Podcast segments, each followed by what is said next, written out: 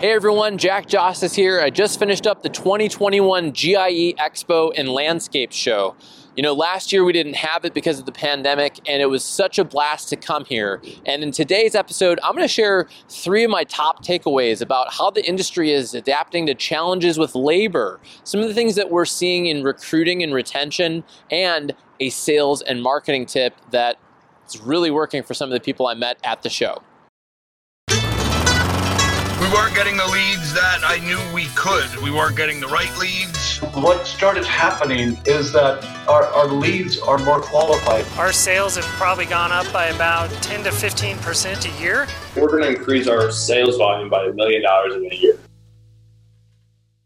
Hey everyone, Jack Jostes here from the Landscaper's Guide to Modern Sales and Marketing podcast and Ramblin' Jackson, and I'm with our senior landscape marketing strategist, Robert Felton. Right now, we are somewhere in Louisville, Kentucky. We just got out of the GIE Expo and the landscape show with the NALP, and we just wanted to chat about three takeaways that we're seeing, um, trends that we're seeing in the green industry. And this is our first time doing this show together, but we've gone to the Nursery Landscape Expo, Pro Green, uh, Pro Green. Yeah. We went to the Far West show. Wow, yeah. and I'm glad that you got to come on this trip, and, and two of our other staff came, Brooke and Kristen came for the, the, the launch of the Tree of Good Fortune, my new book.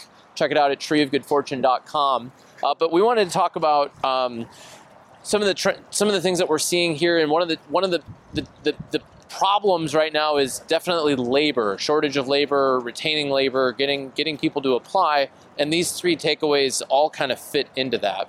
Yeah, I agree. I think I mean, it's interesting because labor is such an interesting issue. And what I like to talk a lot about is being more efficient, being smarter, playing the game a little bit better. And I mean, that's something that we kind of don't think about. It's always get more people, get more people, get more people.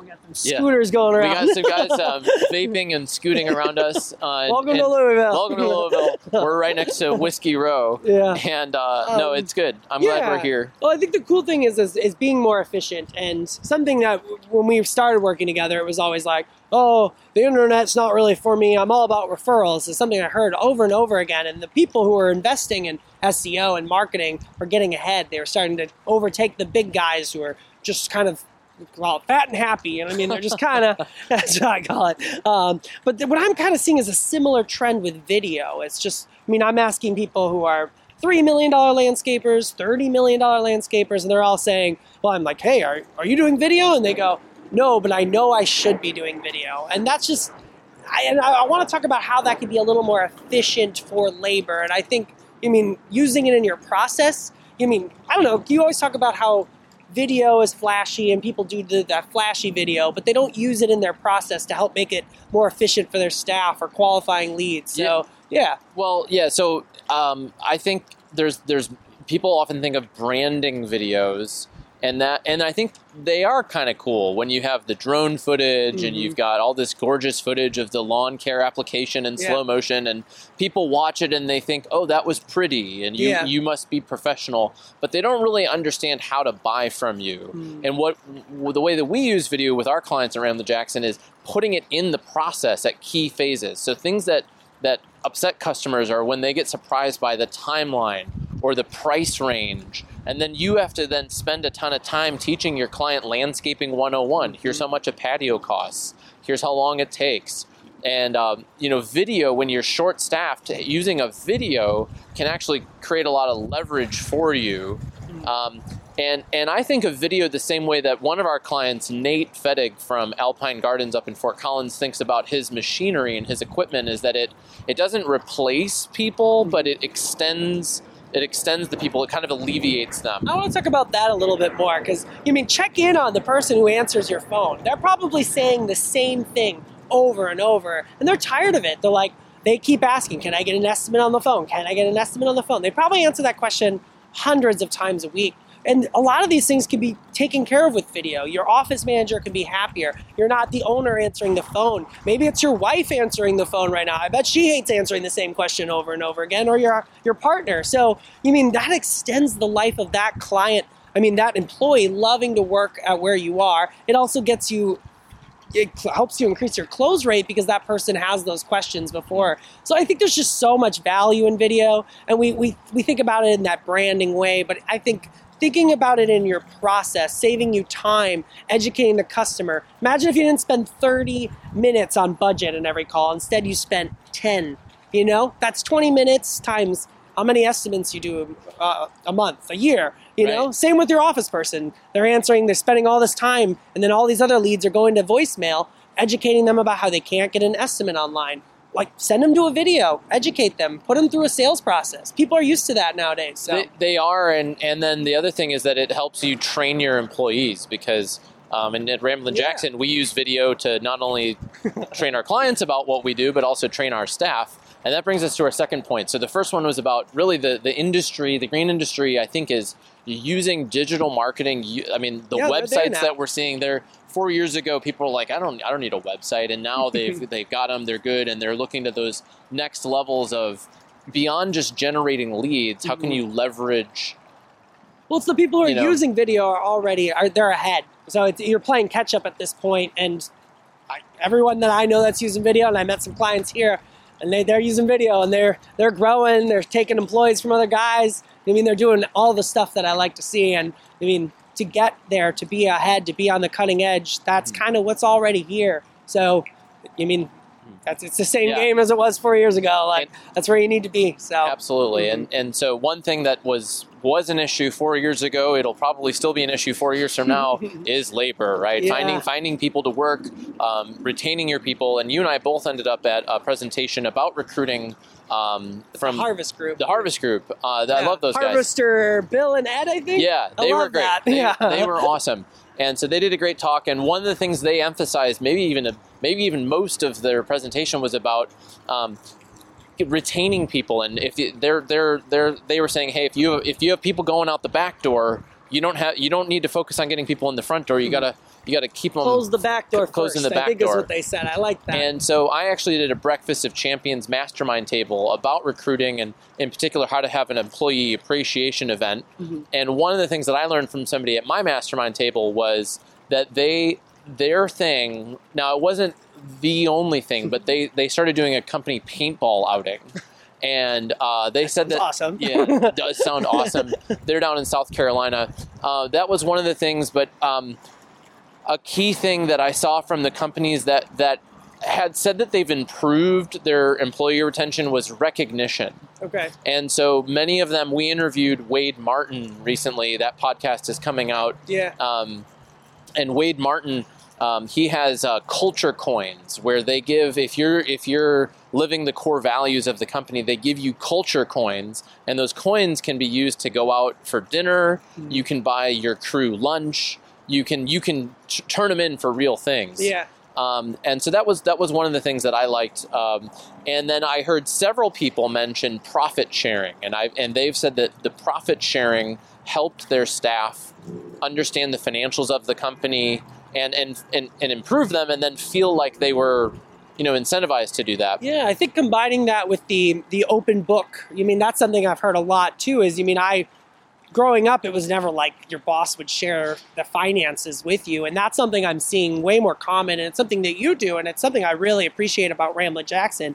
And that open book you can kind of almost calculate what the profit's going to be what your bonus is going to be. And i mean that's really an exciting thing. It feels like you're part of that. You know where we're going. You know the numbers. You're way more into the business. So i think that's such an important important recruiting tool. And i, I think that combined with the open book you know and I, that's something that i it just didn't seem common a few years ago and now it seems like the the big guys who are doing good all have that policy and are doing profit sharing and yeah so i think that's interesting. Yeah, the, the profit sharing, and then many of them are also using a, a software to to track their financials, track their job costing, and that's letting letting their their uh, their managers and then the other staff understand how much time is it supposed to take, how does it impact the company, and then how does it impact their bonus when when things are Yeah. done inefficiently. I was talking to a landscaper. This was before the expo, but um, he was having an issue with um,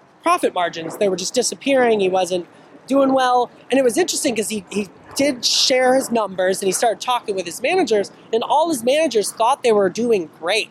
And he was they had no idea that their margins were disappearing. So it kind of was going back and opening the books and you know doing that that really brought him in. And then the managers were like, oh, we could do this more efficient. Where is this margin going? And if you don't, if those guys, your most important people, don't know your numbers, how are they supposed to help you reach that goal? So I think that's a, a really cool takeaway. My main question for people who were at my mastermind table, because I wrote down a whole notebook full of things that they were doing really well, whether it was some of them were bringing, um, you know, uh, ice chests full of Gatorade and water to the job site.